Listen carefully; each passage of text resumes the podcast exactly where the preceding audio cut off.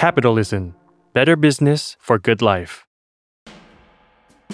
สวัสดีครับนี่คือ Business Summary เพราะเรื่องธุรกิจไม่เคยเป็นเรื่องไกลตัวที่นี่ Capital นะครับเจอกันทุกครั้งเราก็จะต้องคุยกับคนที่มีบทบาทมีหน้าที่กับเศรษฐกิจของไทยโดยภาพรวมอยู่กับผมเล็กนนท์ชัยวงศ์กิติไกรวันวันนี้เรื่องหนี้ครัวเรือนเป็นเรื่องใหญ่เช่นเดียวกันครับข้อมูลเครดิตของคนไทยเป็นเรื่องใหญ่มาโดยตลอดและดูเหมือนวันนี้จะถูกขยายภาพในวงที่กว้างมากขึ้นในเชิงการเมืองด้วยซ้ำไปหน้าที่ของเครดิตบูโรทำอะไรมุมมองที่มีต่อหนี้ครัวเรือนไทยตอนนี้เป็นอย่างไรรายละเอียดและคำตอบอยู่ที่คนคนนี้ครับคุณสุรพลโอภาสเสถียรผู้จัดการใหญ่บริษัทข้อมูลเครดิตแห่งชาติจำกัดหรือเครดิตบูโรอยู่กับเรานะครับสวัสดีครับสวัสดีครับ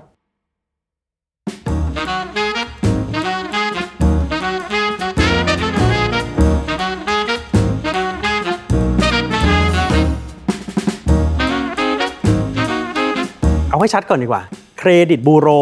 คงจะตอบคำถามนี้บ่อยมากแล้วว่าหน้าที่คืออะไรเป็นเอกชนเป็นรัฐเป็นองค์กรไม่แสวงหากำไรหรือเป็นใครเอ่ออันที่หนึ่งเป็นบริษัทเอกชนที่ต้องไปขอใบอนุญาตในการประกอบธุรกิจนะครับแล้วมีรูปแบบของธุรกิจที่เรียกว่าบริษัทแห่งชาติ national company national company ก็คือว่าทำธุรกิจแบบเอกชนแต่ว่าวัตถุประสงค์บางอย่างเนี่ยเพื่อตอบโจทย์นะครับผลประโยชน์ของประเทศเป็นโครงสร้างพื้นฐานในระบบสถาบันการเงินของประเทศไทยหน้าที่หลักๆของเครดิตบูโรหรือเครดิตบูโรทั่วโลกทำก็คือว่าเป็นถังข้อมูลเก็บนะครับเก็บข้อมูลเก็บข้อมูลอะไรเก็บข้อมูลประวัติการชำระหนี้ของคนคนนั้นที่มีกับสถาบันการเงินที่เขาไปกู้เงินอยู่มันคือสำนักและทะเบียนประมวลผลคล้ายๆเป็นที่เก็บใบเกรดเป็นที่เก็บสมุดพกของคนที่เรียนหนังสือเพียงแต่ว่าเปลี่ยนจากคำว่าเรียนหนังสือมาเป็นกู้ยืมเงินครับแล้วการทำงานของเครดิตบูโรอย่างที่คุณสุรพลว่ามันเกี่ยวอะไรกับประโยชน์ของประเทศชาติอ่ามันเกี่ยวกับประโยชน์ของประเทศชาติก็คือว่าระบบสถาบันการเงินของเราเนี่ยเราจะต้องเอาเงินจากคนฝากนะครับสถาบันการเงินเป็นคนดูแลเงินฝากเอาเงินฝากมาปล่อยกู้เพื่อเอาประโยชน์ใช่ไหมครับหาประโยชน์จากการปล่อยกู้เอาไปจ่ายดอกเบี้ยเงินฝากนะโดยที่การปล่อยกู้นั้นน่ะจะต้องไม่เกิดความเสียหาย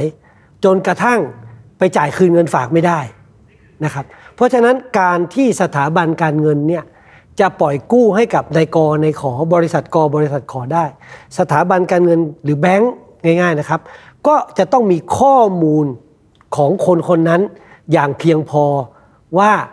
ความสามารถในการชำระหนี้เขาขนาดไหนนะครับความตั้งใจหรือนิสัยในการชำระหนี้ของเขาเนี่ยดีพอที่เราจะให้เงินกู้เขาไปได้ไหมนะครับเพราะเรามีประสบการณ์จากตอนสมัยปีสี่สิบว่าเราไม่มีสิ่งนี้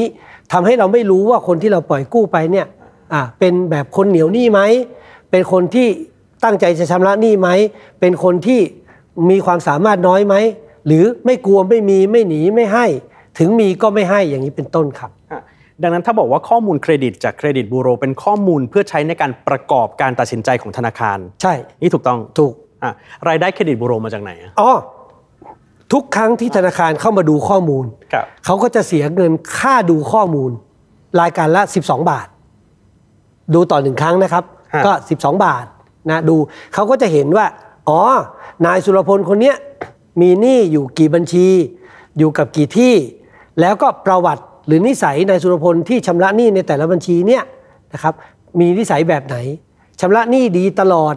ค้างบ้างดีบ้างเสียบ้างค้างบ้างดีบ้างเสียบ้างหรือค้างชำระมาโดยตลอดอืมมันจะมีอยู่แค่นี้เองผมสามารถจ่ายเงินแล้วเข้าไปดูข้อมูลได้ไหมได้ครับในกฎหมายอนุญาตให้เจ้าของข้อมูลเนี่ยเดินมาที่เครดิตบูโร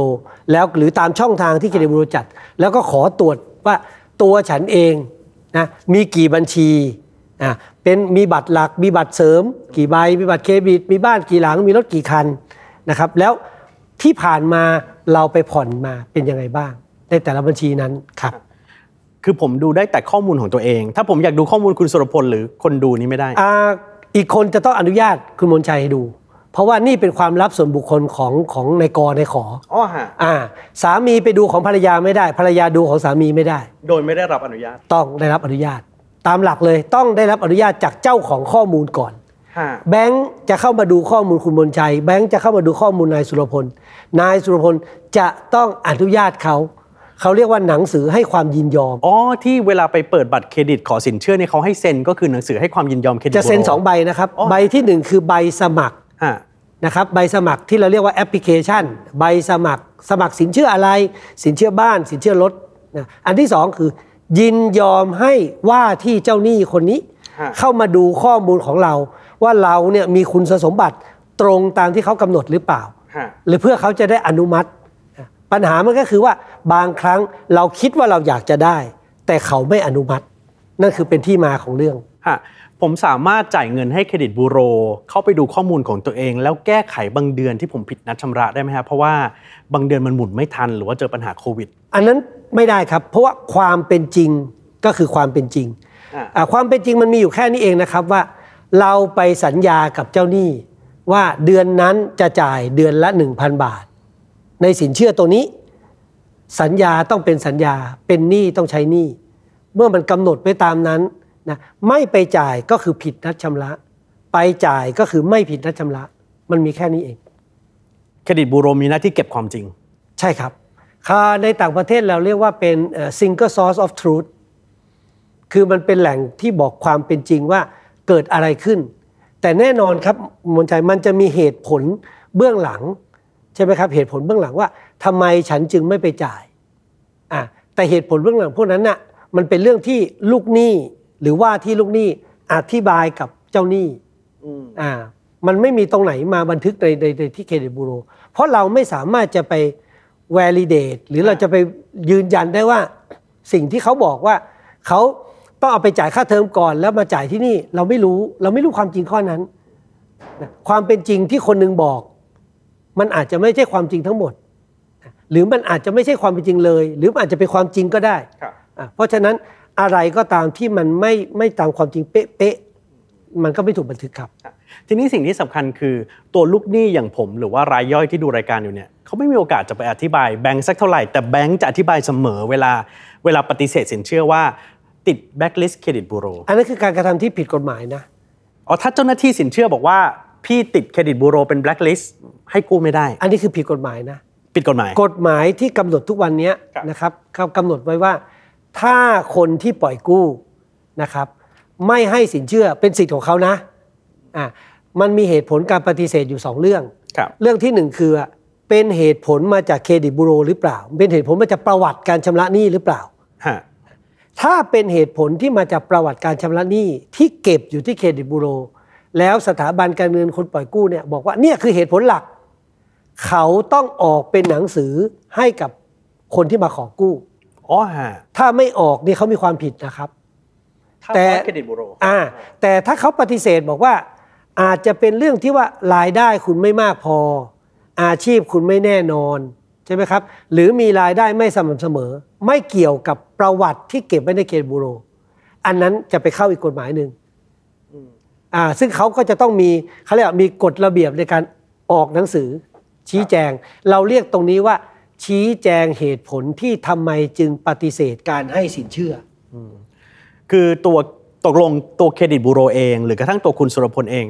มีอำนาจหรือว่ามีบทบาทในการไปให้คำแนะนำหรือสั่งการธนาคารได้ไหมครับว่าอย่าให้กู้คนนี้หรือให้กู้คนนี้ไม่ได้ครับเรามีหน้าที่บอกความจริงไปว่านายสุรพลมีห้าบัญชีเป็นบ้านหนึ่งหลังนะครับเป็นรถหนึ่งคันเป็นบัตรเครดิตสามใบนะครับแต่ละบัญชีมีประวัติการชำระหนี้เป็นอย่างไรบอกแบงค์ได้แค่นี้ส่วนแบงค์เขาก็จะเอาไปดูว่าอ่ะคุณสมบัติกติกากฎเกณฑ์เขาในข้อนี้ที่เกี่ยวกับเครดิตบูโรเนี้ยนะครับอ่ะเขากำหนดไว้ว่ายังไงผมยกตัวอย่างนะคุณบุญชัยครับสมมุติแบงค์เขามีกติกาข้อหนึ่งบอกว่าในหกเดือนย้อนหลังลงไปจากเดือนมกรานี้นะครับย้อนหลังลงไปจากมกรานี้มกราหกหกย้อนหลังลงไปหกเดือนต้องไม่มีการค้างชำระในทุกบัญชีเลยถึงจะให้กู้อ่าถึงให้กู้สมมุติเขามีกติกาแบบนี้ฮะซึ่งธนาคารมีสิทธิ์กำหนดถูกไหมฮะถูกครับเป็นเป็นเพราะว่าเขาจะรู้ว่าเสี่ยงไม่เสี่ยงเป็นเรื่องของเขาอ่ะเขาก็จะกำหนดพอเขากำหนดยกตัวอย่างข้อหนึ่งเนาะแล้วพอข้อมูลมันมาคำถามก็คือข้อนี้ในประวัติตามความเป็นจริงเนี่ยมันมีหรือเปล่าถ้านายสุรพล มีหนึ่งบัญชีนะครับไปค้างชำระนะครับหนึ่งครั้งในเดือนพฤศจิกาปีหกสิบห้า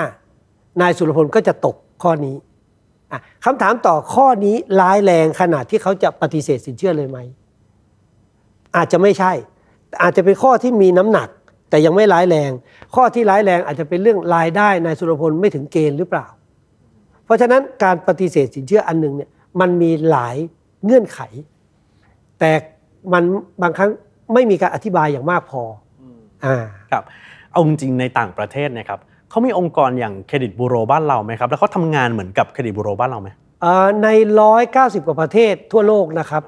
ก็มีเครดิตบูโรเอธิโอเปียก็มีกาน่าก็มีลาวก็มีพม่าก็มีเวียดนามก็มีไทยก็มีอเมริกาก็มีอังกฤษก็มีทุกที่มีหมด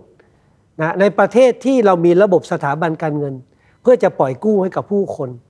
มันจะต้องมีแหล่งที่จัดเก็บข้อมูลเพื่อจะบอกได้ว่าคนคนนี้นะครับมีนิสัยใจคอในการชำระหนี้เนี่ยเป็นอย่างไรเครดิตบูโรถูกแทรกแซงได้ไหมครับถูกแทรกแซงได้ไหมนะครับต้องถามว่าแทรกแซงในมิติไหนนะครับถ้าแทรกแซงในขณะนี้เนี่ยเรามีกรรมการคุ้มครองข้อมูลเครดิตที่เป็นคนกำกับดูแลเครดิตบูโรไม่ใช่ไม่ใช่บอร์ดบอร์ดเครดิตบูโรนะครับกรรมการคุ้มครองข้อมูลเครดิตคนที่เป็นประธานกรรมการคุ้มครองข้อมูลเครดิตก็คือท่านผู้ว่าการแบงก์ชาติเลขากรรมการชุดนี้คือผู้ช่วยผู้ว่าการธนาคารแห่งประเทศไทยซึ่งท่านก็มีความเป็นอิสระนะออกกฎกติกาทั้งหลายทั้งปวงว่าอะไรส่งมาที่เครดิตบูโรอะไรห้ามส่งส่งมาแล้วจะต้องจัดเก็บยังไงแต่มีอยู่อันนึง ที่เขาสั่งมาเป็นหนังสือที่ผมนะห้ามมิให้เครดิตบูโรแก้ไขข้อมูลให้ต่างไปจากที่สมาชิกเครดิตบูโรนำส่งทุกประการทุกประการคุณมนชัยนะครับเป็นผู้ชายครับถ้าข้อมูลมาที่เราเนี่ยใช่ไหมครับแล้วคุณมนชัยมาตรวจปรากฏว่ามีคนส่งข้อมูลคุณมนชัยผิดว่าคุณมนชัยเป็นผู้หญิงสิ่งที่ทำได้คือเราจะต้องกลับไปแก้ที่ต้นทางเครดิตบูโรต้องต้องทำเรื่องแก้ไปที่ต้นทางนะเจ้าที่แก้เจ้าที่ทำข้อมูลผิดอ่ะแก้แล้วส่งกลับเข้ามาใหม่เครดิตบูโรอยู่ดีๆจะไปตัดสินใจเองอันนี้ถูกอันนี้ผิดไม่ได้นะครับไม่มีปุ่ม edit ที่เครดิตไม่มีครับทันทีที่ไปทำอย่างนั้นนายสุรพลคนนี้หรือคนที่มานั่งตำแหน่งที่เครดิตบูโรนี้ห้าปีไม่มีรอลงอาญาห้าปีคืออะไรครับติดคุกติดคุกเนี่ยนะฮะใช่ครับว้าวกฎหมายเมืองไทยเป็นกฎหมายที่มีบทลงโทษที่รุนแรงกฎหมายข้อมูลนะครับอ่าในเมืองจีนยังไม่ขนาดนี้แต่ของเราเนี่ยติดสมาชิกของผมหนึ่งร้อยยี่สิบหก ส, สถาบันการเงินนะส่งข้อมูลมาที่เครดิตบูโรนะถ้าผิดของข้อมูลผิดนะรู้แล้วไม่แก้มีโทษในทางอาญาปรับ สามแสน บาทและปรับอีก หนึ่งหมื่น บาทจนกว่าจะแก้เสร็จปรับเรคคอร์ด by เรคคอร์ดนะครับทีนี้ร้อยกว่ารายร้อยกว่าองค์กรที่เป็นสมาชิกเครดิตบูโรผมนั่งนับดูธนาคารพาณิชย์บ้านเราเนี่ยไม่ถึงมีไม่กี่รายเอาแล้วมันใครเป็นสมาชิกเครดิตบูโรได้อีกธนาคารพาณิชย์กับธนาคารของรัฐนะครับเอ่อนอนแบงก์บัตรเครดิตเช่าซื้อรถยนต์เช่าซื้อมอเตอร์ไซค์พิกโคนาโนเนี่ยมากันหมดว้าวทั้งในกรุงเทพและในต่างจังหวัดครับทีนี้ผมว่าที่ Business Summary นี้คุณสุรพลกับเครดิตบูโรไม่ได้พูดเรื่องนี้เป็นครั้งแรกสำหรับบทบาทหน้าที่พูดมาโดยตลอดพูดเรื่อยๆแต่ทำไมในสังคมดูเหมือนว่ายังไม่เข้าใจบทบาทการทำงานของเครดิตบูโรมากเท่าที่ควรไม่ไม่ใช่เป็นปัญหาที่ประเทศไทยเจอประเทศเดียวนะประเทศที่เจริญแล้วหรือประเทศที่อยู่ระหว่างพัฒนาเนี่ยที่ด้อยกว่าเราเนี่ยก็เจอปัญหาแบบนี้นะครับก็คือว่าเวลาที่สถาบันการเงินใช้ข้อมูลแล้วอนุมัติสินเชื่อกับคนหรือบริษัทเขาจะไม่บอกเลยนะว่าที่อนุมัติให้คุณมนชัยได้สินเชื่อที่คุณมนชัยขอเนี่ยเป็นเพราะว่าประวัติของคุณมนชัยที่อยู่ที่เครดิตบูโรดีมากเขาจะไม่บอกตอนอนุมัติเนี่ยไม่พูดถึงเครดิตบูโรไม่พูดเขาจะบอกว่าอนุมัติแล้วนะคะใช่ไหมครับอนุมัติแล้วค่ะไปเอารถออกได้เลยลูกค้าก็ขอบคุณสถาบันการเงินถูกต้องครับอ่ะแต่ทีนี้พอเวลาที่เวลาที่ไม่อนุมัติถูกไหมครับอ่ะอ่ะผมก็เคยเป็นเราก็จะบอกว่าเราอยากอนุมัติคุณมนชัยนะแต่ประวัติคุณมนชัยที่อยู่ที่นี่ มีปัญหาอ๋อถ้าไม่อนุมัติและลูกค้าไม่พอใจอ้างเครดิตบูโรการชี้ไปบุคคลที่สามมันคือการแก้ปัญหาที่ง่ายที่สุดในทุกประเทศใช่ไหมครับเราเราเราชี้ไปที่คนอื่นได้หมดใช่ไหมเราเราเราไม่ไปออกกำลังกายเนี่ยเรารู้ว่าเออมันสุขภาพดีเนี่ยมันจะสุขภาพดีไม่มีขายอยากได้ต้องทำเองถูกไหมครับเราบอกว่าต้องออกกำลังกายแต่พอเราออกกำลังกายหรือว่าเราเจ็บป่วยพวกเราจะโทษอะไรดินฟ้าอากาศใช่ไหมครับโทษนั่นโทษนี่สิ่งสำคัญคือมันมีชุดความคิดบางอย่างมีคนที่ออกมาติติงหรือกระทั่งวิจารณ์ด้วยซ้ำไปว่าเพราะการมีอยู่ของข้อมูล blacklist บนเครดิตบูโรชอบเรียกกันว่า blacklist นะมันทำให้คนไม่เข้าถึงสินเชื่อลามไปเรื่อง financial okay. inclusivity inclusivity หรือว่าความครอบคลุมหรือบอกเครดิตบูโรอาจจะเป็นตัวถ่วงไม่ให้ flow ของเงินมันไหล อ, อย่างนี้ครับ blacklist ในความหมายจริงๆมันหมายความว่าในประวัติหรือในชื่อคนนั้นจะต้องเขียนไว้เลยว่าจะบอกว่าห้ามไปยุ่งกับคนนี้หรือคนนี้มีประวัติอาชญากรรมอาชญากรนะแต่ประเด็นของของของเรื่อง blacklist คือ blacklist เนี่ยมันเป็นคำสามัญหรือคำตลาดโดยทั่วไปที่สถาบันการเงินใช้เวลาที่จะปฏิเสธสินเชื่อเนื่องจากเห็นประวัติการชำระหนี้หรือประวัติบางอย่างแล้วเขาไม่สามารถให้สินเชื่อได้ยกตัวอย่างเช่นกติกาเขาบอกว่าคนจะได้สินเชื่อต้องไม่มีการค้างชำระเกินกว่าเก้าสิบวันคือค้างสามงวดติดกันไม่เอาประวัติจริงๆมันคือค้างชำระเกินกว่าเก้าสิบวันโผล่มานะครับเขาก็อธิบายง่ายๆว่าพี่ไม่อนุมัติสินเชื่อพี่ติดเครดิตบูโรติดแบล็คลิสต์อ่าติดแบล็คลิสต์ทั้งๆที่ประวัตินั้นเราต้องถามก่อนประวัติที่ว่าค้างชำระเกินกว่าเก้าสิบวันเนี่ยใครเป็นคนทำเจ้าของข้อมูลใช่ไหมแล้วเราเป็นคนบันทึกตามข้อเท็จจริงนั้นเจ้าของข้อมูลต้องไปค้างที่แบงค์ใดแบงค์หนึ่งก่อนนะแล้วข้อมูลมันถึงจะไหลมาที่ผมผมเปรียบเทียบง่ายๆนะนายสุรพลเนี่ยเรียนหนังสือสี่ปีแปดเทอมเรียนทั้งหมดยี่สิบวิชาได้ A บ้าง C บ้าง D บ้างนะครับได้เกรดเฉลี่ยมาเสร็จผมไปสมัครงานผมไปสมัครงานแล้วเขาถามผมบอกว่าเออทำไมวิชานี้ได้ C แล้วมันดันเป็นวิชาที่บริษัทที่สมัครงานเขาบอกว่าคนที่จะเข้ามาทำงาน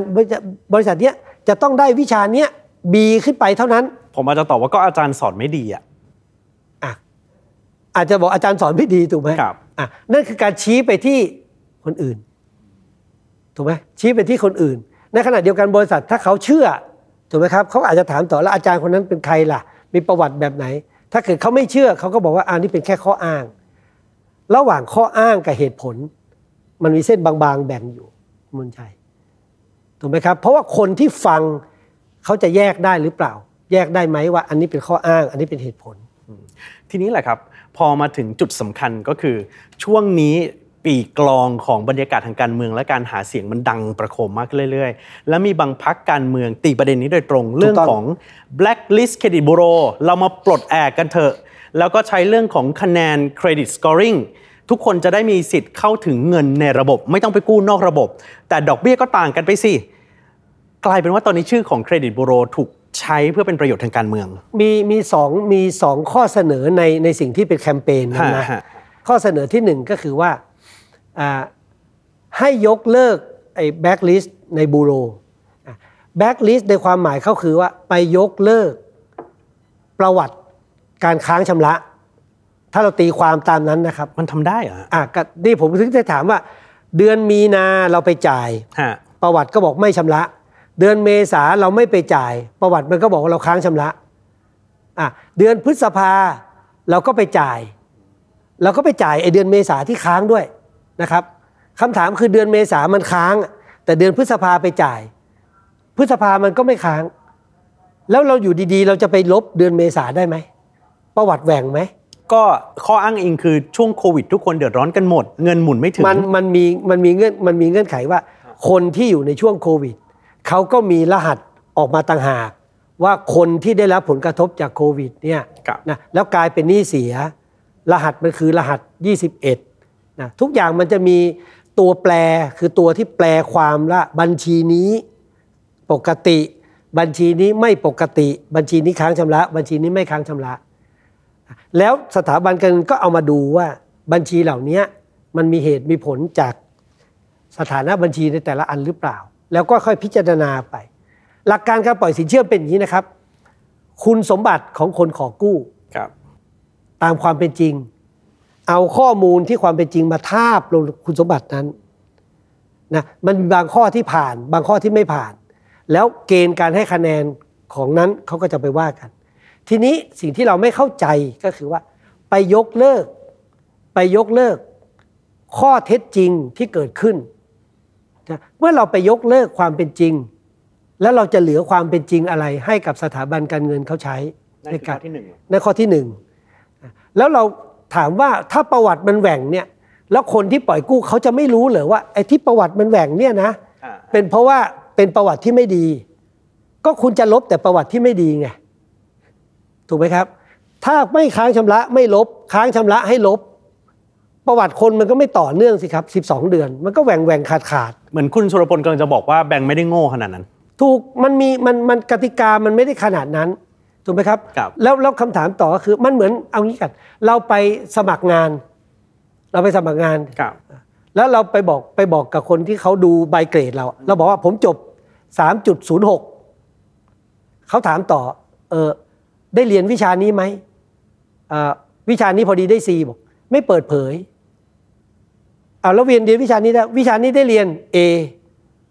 เอาแล้ววิชานี้ผ่านไหมผ่านวิชานี้ล่ะวิชานี้ไม่เปิดเผยแล้วคนที่เขาคนที่เขารับสมัครเขาคิดว่าเขาจะมีข้อมูลแบบไหนในการตัดสินใจอย่าลืมนะครับเขาตัดสินใจเพื่อจะเอาเงินของอีกคนไปให้อีกคนมันมีเรื่องเงินฝากที่เป็นประโยชน์ของประชาชนที่จะดึงเอาไปให้คนอื่นกู้ในปีสี่สิบก่อนปีสี่สิบเหตุการณ์ที่เราเกิดขึ้นคือเราเอาเงินฝากหนึ่งร้อยบาทจากคนฝากไปปล่อยกู้ให้กับคนขอกู้โดยที่เราไม่มีข้อมูลเพียงพอเงินเสียหายไปสี่สิบเจ็ดบาทก็คือคืนเงินฝากไม่ได้สี่สิบเจ็ดบาทแล้วสี่สิบเจ็ดบาทนั้นก็ไปตะไว้และทุกวันนี้ก็ยังยังต้องมานั่งใช้หนี้กันเนี่ยสี่สิบเจ็ดบาทนั้น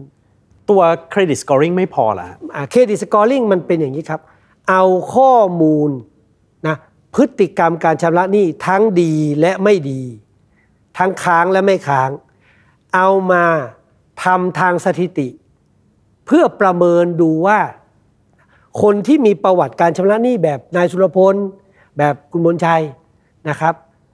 ร้อยคนถ้าเราปล่อยกู้ไปเนี่ยในสิบสองเดือนข้างหน้าเนี่ยจะเสียกี่คน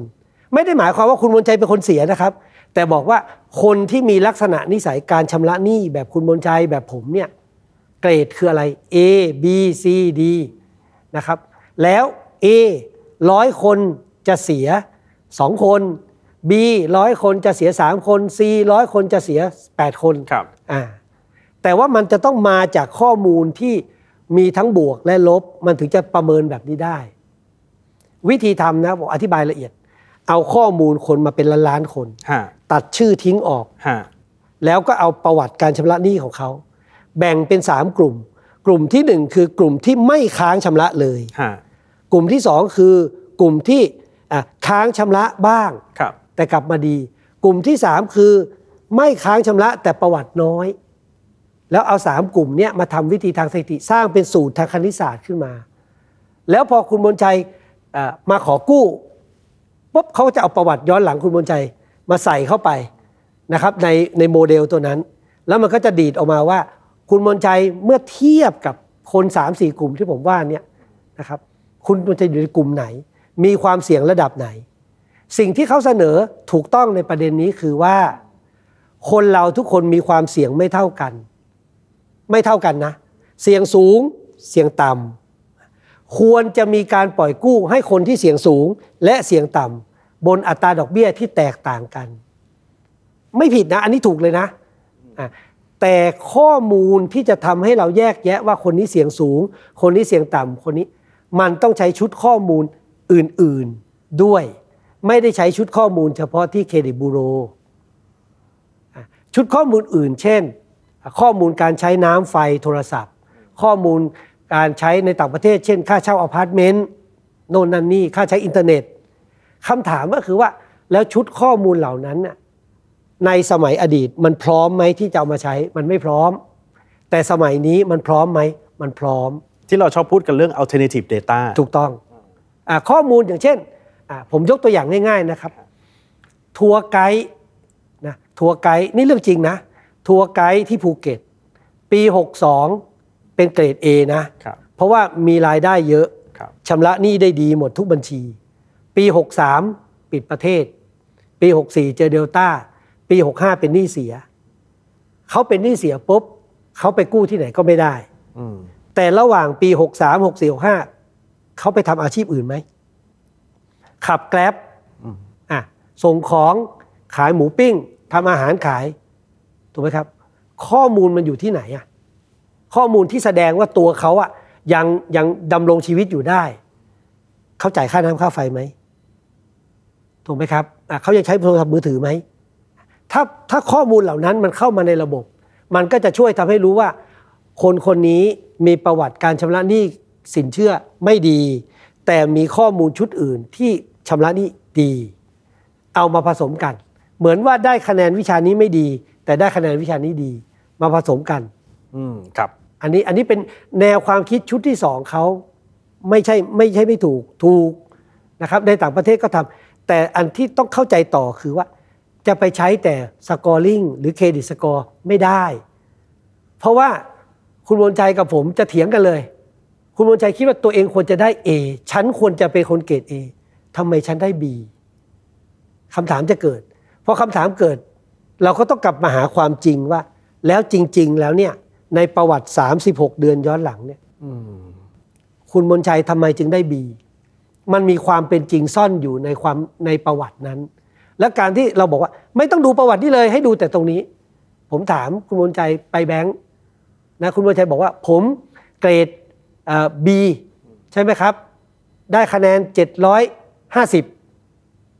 บอกแค่นี้แบงค์ถามต่อครั้งนี้ที่จะมากู้เนี่ยจะกู้กู้อะไรครับคุณมนชัยตอบกู้บ้านแบงค์ถามต่อบ้านหลังที่หนึ่งและหลังที่สองคุณมนชัยบอกไม่มีข้อมูลมีรถกี่คันคุณมนชัยบอกไม่มีข้อมูลมีหนี้เดิมเท่าไหร่คุณมนชัยบอกไม่มีข้อมูลเออแล้วใครจะให้กู้ก็ใช่ไง ครับทุกวันนี้เวลาคุณสุรพลนั่งรถไปตามถนนเนี่ยแล้วเห็นป้าย Blacklist Bureau เนี่ยโกรธไหมฮะหรือว่าทำใจมองหรืออ่านมันได้ไหมเราเตรียมการและเตรียมใจมาตั้งตั้งแต่รู้ว่าจะต้องมีการเลือกตั้งรู้ว่าจะต้องเป็นประเด็นแล้วเรารู้เลยว่าจะต้องเป็นประเด็นนะครับสิ่งที่พรรคการเมืองจะนำเสนอเนี่ยผมเชื่อว่าไม่ได้มีพรรคเดียวแน่ๆแล้วเดี๋ยวก็คงจะไหลออกมานะครับมีทั้งบวกทั้งลบแหละแล้วก็เราก็เตรียมแผนที่จะต้องชี้แจงข้อเท็จจริงเราไม่มีทางอื่นนอกจากอธิบายความตามข้อเท็จจริงเราอธิบายได้อย่างนี้นะครับแล้วเราก็โชคดีที่มีหลายๆท่านออกมาช่วยอธิบายในบางจุดบางประเด็นนะครับซึ่งหลังสุดท่านรัฐมนตรีคลังก็ออกมาพูดอย่างน้อยสองครั้งในงานมหกรรมแก้แก้ไขเรื่องหนี้นะครับก็พูดเรื่องนี้ว่ามันไม่มีนะครับเรื่องตรงนั้นแล้วก็มีนักวิชาการหลายท่านก็บอกว่ามันสุ่มเสี่ยงที่จะทำตามวิธีการที่เสนอนะครับโดยอาจจะยังดูไม่ครบในทุกมิติในทุกมุมเท่านั้นเองคือกลัวว่าได้จะไม่คุ้มเสียเท่านั้นเองครับครับครับแสดงว่าทางคุณสุรพลก็ยังกังวลเกี่ยวกับเรื่องของมาตรการต่างๆสำหรับรัฐบาลชุดหน้าถ้าจะมีเรื่องของนโยบายที่ไม่เหมาะสมทางการคลังจริงๆจริงๆท่านผู้ว่าธนาคารแห่งประเทศไทยในฐานะที่ที่ท่านดูแลแล้วก็กำกับดูแลเราเนาะท่านก็พูดอยู่เสมอว่าถ้าเราออกนโยบายที่มุ่งแต่ประโยชน์ระยะสั้นเราจะถูกตลาดลงโทษถูกไหมครับเราเราเห็นเราเห็นแล้วนะ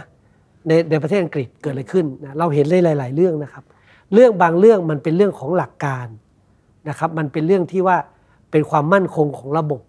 นะครับเราอยู่ดีๆเราบอกว่าเออเราจะรื้อรางรถไฟทั่วประเทศนะครับแล้วก็ต่อไปนี้รถไฟให้วิ่งด้วยไฟฟ้าอย่างเดียวเนี่ยเราเราจะทำอย่างนั้นไม่ได้นะครับเพราะฉะนั้น เอ่อ เรามีบทเรียนมีประวัติศาสตร์เรามีความรู้ความเข้าใจไม่มีสิ่งใดสมบูรณ์แบบนะครับเสนอมาที่จะแก้ไขในปัญหาอย่างที่ผมเรียนนะครับว่าเรามีปัญหาจริงในเรื่องการเข้าถึงสินเชื่อในบางกลุ่มบางเซกเมนต์เรามีปัญหาจริงในบางกลุ่มที่ ถูกคิดอัตราดอกเบี้ยที่สูงเกินไปนะครับอันนี้เรายอมรับแต่ว่าวิธีการจะแก้ปัญหาเหล่านั้นนะครับมันคืออะไรนั่นคือสิ่งที่เราอยากได้ยินได้ฟังมากกว่ากับมาวันนี้พูดถึงเรื่องของหนี้ครัวเรือนหนี้ครัวเรือนเนี่ยไม่ถามเครดิตบูโรก็ไม่ได้เหมือนกันแบงก์ชาติพูดมาโดยตลอดว่าหนี้ครัวเรือนน่าเป็นห่วงน่าเป็นห่วงเครดิตบูโรออกมาพูดเรื่องนี้ต่อเนื่องเหมือนกันสถานการณ์หนี้ครัวเรือนของไทยในปีสองพันห้าร้อยหกสิบหกเนี่ยครับมันน่าเป็นห่วงขนาดไหนเรายืนอยู่ในจุดที่เป็นปากเหวหรือยังหรือว่าระเบิดเวลาที่มันมีอยู่เนี่ยชนวนมันจะใกล้มอดขนาดนั้นแล้วหรือยังมีมีหลายท่านพูดนะครับว่าเราพ้นนะครับเราพ้นวิบัติวิบัติภัยนะจากโรคระบาดโรคระบาดนี่ถือว่าเป็นวิบัติภัยแต่เรากำลังจะอยู่ในวิบากกรรมของการชำระหนี้ปีนี้แหละใช่มันต่อเนื่องมาตั้งแต่ปีหกสิบห้านะครับเหตุผลที่ผมพูดอย่างนี้ก็คือว่าเมื่อมาตรการต่างๆที่จะชะลอใช่ไหมครับหรือผ่อนผันผ่อนปลนนะครับเช่นมาตรการช่วงแรกปีหกสิบสามบอกว่าไม่ไปชำระหนี้ไม่ถือว่าผิดนัดปรับโครงสร้างหนี้นะครับไกลเกลี่ยหนี้ไล่มาเรื่อยๆสิ้นปีหกสิบห้า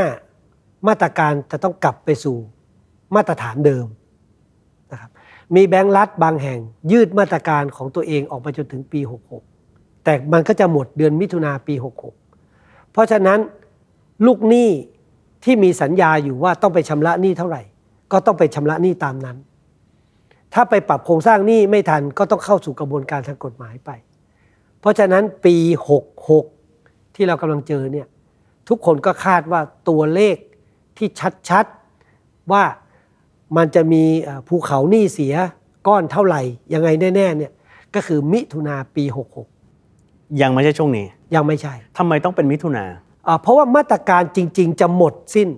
มาตรการของแบงก์เอกชนหมดแล้วนะครับในสิ้นปีหกสิบห้ามาตรการของแบงก์รัฐจะไปหมดปีหกไปจนมิถุนาปีหกสิบหกต่ออีกสักหน่อยไม่ได้หรอครับอันนั้นก็แล้วแต่ว่าว่าว่าว่ารัฐบาลชุดใหม่จะมายังไงต่อถ้าต่อจะมีความเสียหายกับประเทศชาติไหมผมพูดอย่างนี้แล้วกันครับว่าในช่วงปีหกสิบสาม หกสิบสี่ และ หกสิบห้าครับมีการปล่อยกู้นะครับที่เราเรียกว่าปล่อยกู้ลงไปที่ตรงตรงตรงคนที่เรียกว่ามีรายได้น้อยนะครับปล่อยกู้เอาไปหมุนวนในการใช้ชีวิตเนี่ยจำนวนทั้งสิ้นที่เป็นบัญชีเปิดใหม่นะครับสิบสามล้านบัญชีนะครอบคลุมคนในตรงนั้นเนี่ย สามถึงสี่ ล้านคนใน สามถึงสี่ ล้านคนเนี่ยมีการประมาณการว่าจะมีความเสียหายคือใช้หนี้ไม่ได้ในครึ่งนึงว้าวแล้วหนี้ก้อนเนี้ยหนี้ก้อนเนี้ยน่ะหกมิถุนาหกสิบสามครบกำหนดมิถุนาหกสิบสี่มีโปรแกรมต่อมิถุนาหกสิบสี่จนถึงมิถุนาหกสิบห้ามีโปรแกรมต่อมิถุนาหกสิบห้าจนถึงมิถุนาหกสิบหกจะมีโปรแกรมต่อหรือเปล่าเพราะว่าเราเลือกตั้งเดือนมิถุนาเดือนพฤษภาถ้าตามไทม์ไลน์ที่เราเห็นเห็นภาพยังครับมันมีมันมีมันมีมันมีภูเขาที่ขยับขยับขยับมาอันนี้ก้อนที่หนึ่งอันที่สองคือวันนี้นะหนี้ครัวเรือนไทยสิบห้าล้านล้านบาทตัวใหญ่รวมนะครับเก็บข้อมูลที่เครดิตบูโรเนี่ยสิบสามล้านล้านบาทส่วนต่างสองล้านล้านบาทเนี่ยอยู่ที่สหกรณ์ออมทรัพย์สหกรณ์ออมทรัพย์นะครับเป็นคนปล่อยกู้ในสองล้านล้านบาทที่สหกรณ์ออมทรัพย์ปล่อยกู้แปดแสนล้านบาทเป็นหนี้ที่ปล่อยกู้ให้กับคุณครูและบุคลากรทางการศึกษาซึ่งก็ยังเป็นประเด็นการแก้หนี้ครูอยู่อ่ะอันนั้นวางไว้ก่อนในสิบสามล้านล้านที่อยู่ที่เครดิตบูโรเนี่ยเสียหายไปแล้วนะครับฮะหมายถึงเป็นหนี้เสียนะค้างชำระเกินกว่าเก้าสิบวันนะที่ที่พูดกันว่าอ่ะเนี่ยเนี่ยแบ็คลิสต์แบ็คลิสต์ตรงเนี้ยเนี่ยหนึ่งล้านล้านบาทโหอ่ะหนึ่งล้านล้านบาทอ่ะอ่ะในสิบสามล้านล้านบาทเนี่ยอยู่ในเครดิตบูโรเนี่ยสามสิบสองล้านลูกหนี้ในกในขนะครับครับอ่ะในหนึ่งล้านล้านบาทที่เป็นหนี้เสียเนี่ยครับเป็นเป็นนับเป็นหัวลูกหนี้นะครับ ห้าจุดห้า ล้านคนในเดือนมิถุนาและเพิ่มขึ้นเป็น ห้าจุดเจ็ด ล้านคนในเดือนกันยาเอ้ยคุณสุรพลผมนึกภาพตามถ้าคน ห้าถึงหก ล้านคนเป็นหนี้เสียเป็น เอ็น พี แอล ที่เราพูดถึงกันแต่ถ้าเกิดกู้หนี้ยืมสินที่ไหนไม่ได้ถูกแล้วเขาเป็นหัวหน้าครอบครัวเขาเป็นแรงงานที่ต้องทำมาหากินใช่ใช่จะเกิดอะไรขึ้นถ้าถ้าลูกหนี้รายย่อยแล้วก็ในในประเทศไทยเราเนี่ยเกิดการผิดนัดชำระหนี้ขนาดใหญ่หรือว่า massive default ในวงกว้างมันมันไม่มันไม่เป็น massive default เพราะว่าณขณะนี้เนี่ย คนที่ ห้าจุดเจ็ด ล้านคนที่ชำระหนี้ไม่ได้เนี่ยนะครับถ้าเราไปดูในไส้ในเนี่ย สามจุดสอง ล้านคนโดยประมาณนะครับเกิดจากสถานการณ์โควิดอ่ะหนี้หนึ่งล้านล้านบาทที่เราเป็นหนี้เสียสี่แสนล้านบาทหรือ สี่สิบเปอร์เซ็นต์ เนี่ยเกิดจากสถานการณ์โควิดคนกลุ่มนี้เนี่ยปีหกสิบสองจ่ายได้ดีทุกบัญชีอ๋อฮะแต่ปีหกสิบสามเจอโควิดใช่ไหมปีหกสิบสี่เจอเดลต้าปีหกสิบห้ากลายเป็นหนี้เสียคนกลุ่มนี้เขาก็ยังหมุนวนทำมาหากินนะครับแต่เขากู้ยืมเงินที่ไหนไม่ได้เราหวังใจว่าพรรคการเมืองจะพยายามส่งนโยบายลงไปช่วยคนกลุ่มนี้เพราะเขาไม่ได้เป็นหนี้เสียก่อนโควิดนะครับเขาเป็นหนี้ดีอันนี้คือสิ่งที่เฮลิบูโรพยายามจะบอกว่าช่วยคนกลุ่มนี้ออกมาตรการมาสิใช่ไหมครับแต่มันก็จะมีอยู่แค่อ่ะพักหนี้แขวนหนี้ถามว่าพักหนี้ก็ต้องใช้ภาษีอากรไปจัดการอีกอ่ะใช่ไหมครับมันก็จะมีปัญหาของมันนะครับอ่ะทีนี้ย้อนกลับมาถึงบอกว่าหนี้เสียก้อนนี้เนี่ยมันหนึ่งล้านล้านบาทเสียไปแล้วนะนนชัยอีกสี่แสนคือที่กำลังจะไหลมาคือสีเหลืองคือค้างหนึ่งเดือนค้างสองเดือนค้างสามเดือนแต่ยังไม่เกินสามเดือนอีก สี่แสน และที่มันอีกก้อนนึงคืออีกประมาณ เก้าแสน ล้าน แปดแสนเจ็ดหมื่น ล้าน เก้าแสน ล้านคือเสียไปแล้วแล้วก็เอาไปปรับโครงสร้างหนี้เพราะฉะนั้นเวลาที่ใครมองมาที่หนี้ครัวเรือนเขาจะมองสามก้อนเสียแต่ยังแก้ยังไม่ได้แก้หนึ่งล้านล้านเสียแล้วแก้ไปแล้ว เก้าแสน กำลังจะเสียอีก สี่แสนสามก้อนนี้รวมกันมาตรการที่จะลงไปแก้แต่ละจุดไม่เหมือนกันแค่สามก้อนนี้เนี่ยมันก็หมายถึงคนไทยหลายล้านคนแล้วนะใช่ฮะมันมันไม่เหมือนกับปีสี่สิบนะครับคุณบุญชัยปีสี่สิบเนี่ยนะครับดาวหางวิ่งชนโลกคนที่ตายคือไดโนเสาร์คือตัวใหญ่ๆธุรกิจขนาดใหญ่ถูกไหมครับเราเปิดท้ายขายของเรามีอะไรตัวอย่างว่าไปแต่พอมาถึงปีเนี้ยปีตอนที่เราเกิดโรคระบาดมันคือไฟไหม้ป่าหญ้าเล็กๆต้นไม้เล็กๆตายแล้วมันก็รอวันฟื้นรอวันฟื้นก็คือฝนแรกที่มาคือฝนการท่องเที่ยวถูกไหมครับฝนที่สองที่เราหวังจะมาคือเรื่องการส่งออกไม่มาเพราะมันมีการเรื่องลบกันส่งออกเราลดลงฝนที่สามคือการลงทุนฝนที่สี่ก็คือการบริโภคภายในเครื่องยนต์สี่ตัวตอนนี้เราได้ได้ฝนแรกก็คือการท่องเที่ยวถูกไหมแต่ว่าฝนมันตกถามว่าตกทั่วทั้งประเทศไหมไม่ตกเฉพาะจังหวัดที่มีการท่องเที่ยวจังหวัดที่ไม่มีการท่องเที่ยวจะยังไงต่อเพราะฉะนั้นโจทย์มันจะยากเพราะว่าคนเป็นหนี้มันกระจายอยู่ทั่วไปหมดคุณสุรพลมองสถานการณ์ช่วงครึ่งปีหลังๆเดือนมิถุนายนที่มาตรการต่างๆหมดยังไงตัวเลขหนี้เสียที่เป็นเงินบาทที่เป็นตัวเลขเป็นบาทเป็นล้านบาทเนี่ยมันอาจจะไม่ขยับเยอะขึ้นนะครับเช่นหนึ่งล้านล้านบาทใช่ไหมครับมันมีหนี้เสียมาเพิ่มเร่งปรับโครงสร้างหนี้มันก็ลดลงมาถูกไหมครับเพราะฉะนั้นเนี่ยจำนวนหนี้ที่เป็นล้านล้านบาทอาจจะไม่ขยับเพิ่มเยอะครับแต่จำนวนคนที่เป็นหนี้เสียคือหนี้เสียก้อนเล็กๆอาจจะเยอะขึ้นเพราะว่าเรามีอย่างที่ผมบอกเราปล่อยกู้ไปหมุนวนในชีวิตที่มันจะครบกำหนดเดือนมิถุนาปีหกสิบหกครบกำหนดเดือนกันยายนปีหกสิบหกหลายล้านบัญชีตรงนั้นตรงนั้นน่ะ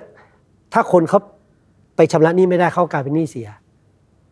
ทีนี้เขาเป็นหนี้เสีย ห้าหมื่น หนี้เสียแสนหนึ่งอย่างเงี้ยตัวเลขมันคือหนึ่งคนถ้าคนนั้นเป็นหนึ่งครอบครัวก็หนึ่งครอบครัวเพราะฉะนั้นปัญหาหนี้ครัวเรือนมันจะไปก่อให้เกิดปัญหาอื่นๆตามมาอาชญากรช่อฉนทุจริตแล้วที่เรากลัวมากที่เครดิตบูโรกลัวแล้วเราพูดมาตลอดก็คือว่าคนที่เป็นหนี้เสียปัจจุบันเนี่ยถ้าเป็นกลุ่มเกษตรกรก็คืออายุเยอะการจะพลิกฟื้นกลับมามันยากถ้าเป็นคนรุ่นใหม่ก็คืออยู่อายุแถวๆประมาณสามสิบสอง สามสิบห้าไม่ถึงสี่สิบแล้วประเทศเราเนี่ยมันจะต้องขับเคลื่อนด้วยคนอายุเท่านี้แล้วจะเอาที่ไหนเราลองคิดภาพตามผมนะครับอายุสามสิบสองฮะที่มีหนี้และอยู่ในระบบเครดิตบูโรสามสิบสองล้านคนนี่นะฮะเดินมาเดินมาห้าคนเป็นหนี้เสียหนึ่งคนไหวมั้ย หรือคนไทยที่เป็นหนี้อยู่ในระบบเครดิตบูโรวันนี้นะครับจากตัวเลขนะสามสิบสองล้านคนเนี่ยเดินมาหนึ่งร้อยคนยี่สิบคนเป็นหนี้เสียหนึ่งในห้าเลยอ่ะใช่แล้วหนึ่งในห้าเนี่ยมันดันอายุไม่มากซึ่งคนที่ในอายุเยอะหรือ Gen Y อย่างผมเนี่ยคือวัยกำลังสร้างเนื้อสร้างตัววัยที่เริ่มจะต้องเป็นที่พึ่งของครอบครัวแต่เป็นหนี้สินล้นพ้นตัวแล้วอายุเอางี้ตัวเลขมันบอกเราอย่างนี้นะครับคนอายุยี่สิบถึงยี่สิบสี่ฮะกู้เงินไป หนึ่งแสนหกหมื่น ล้านบาทเป็นหนี้เสีย หนึ่งหมื่น ล้านบาทถ้าอายุยี่สิบสี่เป็นหนี้เสียแล้วแล้วมันจะไปยังไงต่อนั่นหมายถึงว่าอย่างน้อยสามปีหลังจากที่เขาเป็นหนี้เสียอ่าเขาก็จะกู้อะไรไม่ได้อ่าเขาจะต้องเคลียร์ตรงนั้นฮะถูกมั้ยฮะเขาต้องเคลียร์ตรงนั้นเคลียร์ให้ปรับโครงสร้างหนี้ก่อนปรับโครงสร้างหนี้แล้วก็ชำระหนี้ให้ดีคืออย่างนี้นะเป็นหนี้เสียปรับโครงสร้างหนี้ชำระหนี้ให้ดีสิบสองเดือนชำระหนี้ให้ดีสิบสองเดือนถัดมาคือยี่สิบสี่เดือนพอเริ่มสิบสองเดือนแรกยี่สิบสี่เดือนต่อมามันมีโอกาสที่จะไปยื่นขอสินเชื่อเพราะว่าคุณได้ผ่านระยะดูใจระยะดูใจภาษาสินเชื่อนะครับระยะดูใจคือเราทำเสียหายไปเราเราผิดพลาดเราพลาดหลงไปเรากลับตัวมาได้แล้วเราก็ผ่อนผ่อนผ่อนพอค้นสิบสองเดือนอ่ะยี่สิบสี่เดือนมันบางทีมันไม่ได้รอจนถึงสามปีอย่างที่ว่าหรอกแต่แต่ที่มันเกิดเหตุคือว่าบัญชีนี้เสียเราชำระหนี้ดีปรับโครงสร้างหนี้มาหกเดือนเราอยากจะกู้เดือนที่เจ็ดไงหรือว่าเราชำระหนี้ดีมาสิบสองเดือนเดือนที่สิบสามเราดันไปพลาดอีกบัญชีนึงแล้วเราจะกู้เดือนที่สิบสี่ไงปัญหามันคืออยู่ตรงนี้มันเหมือนเหมือนมันเหมือนคนมีลูกนะครับถ้าลูกเราเกเรสิ่งที่เราทำคืออะไรเขาจะพากทันเขาบอกว่าเอ้ยอยู่จะต้องประพฤติตัวให้ดีให้เรียบร้อยนะแล้วจากนั้นถ้าผ่านช่วงนี้ไปได้นะก็จะกลับมาเหมือนเดิมคำถามก็คือทำยังไงต่อดีครับคุณสุรพลโดยเฉพาะคนวัยทำงานที่วันข้างหน้าเนี่ยเวลาที่เขาอยากจะกู้บ้านกู้คอนโดก็กู้ไม่ได้กู้รถก็ซื้อไม่ได้เพราะมีปัญหาเรื่องของหนี้เสียพวกเนี้ยตั้งแต่วัยทำงานหรือเป็น first jobber มันมันมีมันมีมันมีเงื่อนไขเดียวก็คือว่าเมื่อคุณไปจ่ายหนี้ไม่ได้เกินกว่าสามงวดก็คือเกินกว่าเก้าสิบวันคุณเป็นหนี้ที่มีปัญหาคือค้างชำระเกินกว่าเก้าสิบวันเป็นหนี้เสียในภาษาชาวบ้านต้องไปปรับปรุงโครงสร้างหนี้ให้เร็วที่สุดต้องเผชิญความเป็นจริงมีหนี้ต้องใช้หนี้ใช่ฮะเผชิญหน้าเผชิญหนี้ไปเคลียร์ตรงนั้นไปปรับใหม่ว่าเอาละเดือนละหมื่นจ่ายไม่ได้เดือนละกี่พันที่จ่ายได้แล้วหลังจากนั้นต้องทนกับเงื่อนไขการปรับโครงสร้างหนี้ไปอย่างน้อยสิบสองเดือนจ่ายให้ดีความอดทนตรงนั้นมันต้องมีมันจึงมีคติไงซื้อของที่ไม่จำเป็นวันนี้จะได้ขายของที่จำเป็นแน่วันหน้าอ่านี่ไงเพราะมันไม่ได้บริหารเราจะโทษดินฟ้าอากาศอะไรก็ตามทั้งหมดทั้งมวลแต่นี่มันคือเราก่อเราใช้เราบริโภคเรากู้บ้านเราก็อยู่ในบ้านเรากู้รถเราก็เอารถไปใช้ไม่ใช่คนอื่นเข้าไปใช้นะเรากู้ไปซื้อมือถือก็มือถือที่เราใช้เรากู้ไปกินก็เราก็เป็นคนใช้เป็นคนกินเราผ่อน ศูนย์เปอร์เซ็นต์ ทุกอย่างรอบตัวมันก็การตัดสินใจของเราคุณมนชัยจำจำเหตุการณ์ได้ที่ผมคิดว่ามันสุดขีดที่บ้านเราก่อนนี่คือเรากินข้าวกันมื้อนึงอ่ะพอกินข้าวเสร็จปุ๊บตอนเช็คบินน่ะถูกไหมมื้อนั้นไปกินเยอะหน่อยกินอาหารญี่ปุ่นกินอะไรเงี้ยมื้อนั้นประมาณ เจ็ดพัน เขาเดินมาถามเราว่าไอ้ เจ็ดพัน มื้อเนี้ยที่จะกินเนี่ยผ่อนกี่งวด ศูนย์เปอร์เซ็นต์ เอาไหมเอามันก็ดูดีนี่ไม่มีดอกเบี้ยเอ้าแต่มันเป็นหนี้ไหมอ่ะแล้วพอถึงเวลามื้อนี้ เจ็ดพัน ใช่ไหมเราจ่ายแค่ สองพัน อีก ห้าพัน ตะไว้มื้อหน้าเราก็ไปจ่ายอีกหนี้เก่ามันยังอยู่ไงเพราะฉะนั้นมันมันบ่มเพาะนิสัยเราใช่ไหมสิ่งที่ผมกลัวที่สุดอันนี้พูดจากใจเลยนะตอนปีหกหกสิ่งที่ผมกลัวที่สุด Buy Now Pay Later ซื้อไปก่อนจ่ายทีหลังซื้อไปก่อนจ่ายทีหลังซึ่งตอนนี้หลายแพลตฟอร์มก็ทำกันถูกถ้าเราซื้อของแล้วเอาเงินที่จะซื้อของเป็นงวดๆนะไป ไปตัดกับบัตรเดบิตไม่เป็นไรเลยเพราะว่าบัตรเดบิตแสดงว่าเรามีตังค์มารอแต่ถ้าเราไปผ่อนดอกเบี้ย ยี่สิบห้าเปอร์เซ็นต์ เป็น personal loan แล้วถ้าเราผ่อนไม่ได้อ่ะมีอะไรจะอยากบอกคนไทยแล้วก็คนที่ดู Business Summary ผมผมอยากเรียนว่าในโลกในในสถานการณ์ที่เราจะต่อไปเนี่ยมันมีความไม่แน่นอนอยู่สูงมาก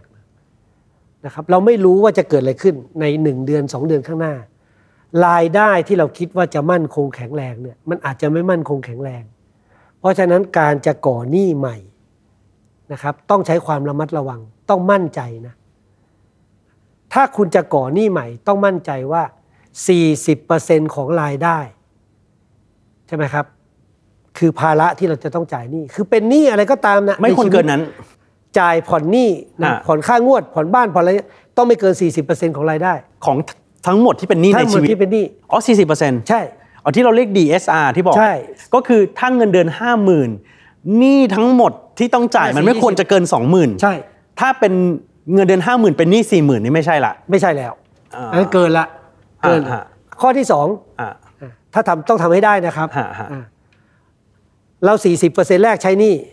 สี่สิบเปอร์เซ็นต์ ที่สองเอาไว้กินใช้อีก ยี่สิบเปอร์เซ็นต์ ที่เหลือเก็บออมได้ไหมอ่าสูตรนี้ทำได้ไหมข้อที่สองข้อที่สามณทุกขณะเวลาที่เราใช้ชีวิตอยู่เนี่ยมีเงินอยู่ในบัญชีของเราพร้อมที่จะจัดพร้อมที่จะใช้จ่ายไม่ต้องไปขอใครนะครับหกเท่าของค่าใช้จ่ายคือหก หกเท่าของค่าใช้จ่ายรายเดือนผมมีค่าใช้จ่ายต่อเดือน สองหมื่น ฮะหกพันสองร้อยสิบสองผมต้องมี หนึ่งแสนสองหมื่น บาทอยู่ในบัญชีผมนิ่งๆในบัญชีเงินฝากใช่ถึงคิดจะมีหนี้นะใช่อ๋อฮะเพราะอะไรเพราะว่าถ้าตกงานเกิดอะไรขึ้นผมมีระยะเวลาตั้งตัวผมหกเดือนมีหรือยัง สามสี่ เรื่องนี้กติกาพวกนี้เป็นกติกาที่มันมันทดสอบมาแล้วในทุกวิกฤตคุณสุรพลว่าคนไทยสอบตกเรื่องความรู้ความเข้าใจเรื่องการเงินหรือว่า financial literacy ไหมครับผมผมเปรียบเทียบอย่างนี้แล้วกันนะครับการออมนะคือการสัญญากับตัวเราเองเราออมเท่าไหร่เราจะยกเลิกสัญญานี้เมื่อไหร่นะไม่มีใครรู้นะการที่เราไปเป็นหนี้เนี่ยเราสัญญากับอีกคนนะถ้าเราไม่ไปใช้หนี้คนนั้นจะบังคับเราเพราะฉะนั้นออมอ่ะซ้อมก่อนเป็นหนี้ถ้าออมได้ออมเป็นมันเป็นหนี้ได้วินัยคำถามคลาสสิกอีกเรื่องเป็นหนี้อยู่ต้องผ่อนชำระหนี้ลงทุนได้ไหมครับเห็นช่วงนี้หุ้นกำลังขึ้นเห็นมีคริปโตเคอเรนซีกำลังมาอย่างที่ผมบอกไงครับว่าเดือนเงินรายได้เรา หนึ่งร้อยเปอร์เซ็นต์ ครับ สี่สิบเอาไปใช้หนี้ ยี่สิบเอาไว้กินใช้ ยี่สิบคุณก็ไปออมทำไมจะออมไม่ได้มันออมได้แต่ว่าเราอ้างเหตุเราไม่ออมไงเราออมเป็นอะไรเราออมเป็นกระเป๋ามากกว่าเจ็ดใบรองเท้ามากกว่าเจ็ดคู่เราออมอะไรอืมเท่านั้นเองสิ่งที่อยากจะฝากสำหรับรัฐบาลชุดถัดไปถ้ามีการเลือกตั้งตามกรอบเวลาแล้วก็มีรัฐบาลภายในกลางปีนี้คือถ้าอยากจะให้คนไทยมีวินัยก็ต้องเริ่มจากวินัยตัวเองก่อนก่อนจะคิดนโยบายอะไรออกไปเนี่ยถามว่านโยบายพวกนี้มันก่อให้เกิดวินัยขึ้นไหมอย่างผมพูดแค่นี้เรื่องเดียวนะครับหน้าที่ท่านต้องไปเข้าประชุมถ้าท่านยังไม่มีวินัยจะเข้าประชุมท่านจะสร้างนโยบายที่มันมีวินัยได้ยังไงวันข้างหน้าเครดิตบูโรจะทำอะไรได้มากกว่านี้หน้าที่เราคือหนึ่งให้ความเป็นจริงกับระบบสถาบันการเงินเพื่อจะให้เขาฟังก์ชันหน้าที่ที่สองก็คือว่าเราเป็น early warning for the debt tsunamiซึ่งเราอาจจะสอบตกเรื่องนี้เพราะว่ามันมีสึนามิเกิดขึ้นจริงเราควรจะทำหน้าที่เป็น early warning แล้วสึนามิมันไม่มากระแทกเราเยอะถูกไหมแต่วันนี้มันมาแล้วไงอันนี้เป็นบทเรียนที่เราที่เราบอกว่าเราต้องอาจจะต้องทำมากกว่านี้ต้องออกไปมากกว่านี้นะครับแต่ว่าเรื่องความรู้ความเข้าใจก็เป็นเรื่องที่บางทีก็คือเข้าใจนะครับเข้าใจแต่ว่าไม่พยายามจะเข้าใจมันเท่านั้นเองเราไม่รู้จะทำยังไงเราก็ได้แต่บอกว่าหน้าที่เราคือเราต้องพูดไปตราบใดที่ผมยังอยู่ในตำแหน่งนี้ผมก็ต้องพูดไปเรื่อยๆครับ ฟังคำตอบและวิธีคิดของคุณสุรพลจากเครดิตบูโรไปแล้วน่าจะเห็นตรงกันนะครับว่าระเบิดเวลาที่ชื่อหนี้ครัวเรือนรอเราอยู่ในวันข้างหน้าสิ่งที่สำคัญก็คือสติวิธีคิดวินัยรวมไปถึงมาตรการในการจัดการอย่างเหมาะสมแบบเร่งด่วนด้วยแหละครับวันนี้ขอบคุณคุณสุรพลครับแล้วกลับมาติดตาม Business Summary เพราะเรื่องธุรกิจไม่เคยเป็นเรื่องไกลตัวที่นี่ Capital เจอกันวันจันทร์สัปดาห์เว้นสัปดาห์นะครับมาเรียนรู้มาค้นพบมาฟังว่าเศรษฐกิจธุรกิจใกล้ตัวเราอย่างไรและเกี่ยวข้องกับชีวิตเราอย่างไรนะครับเจอกันรอบหน้าสวัสดีครับ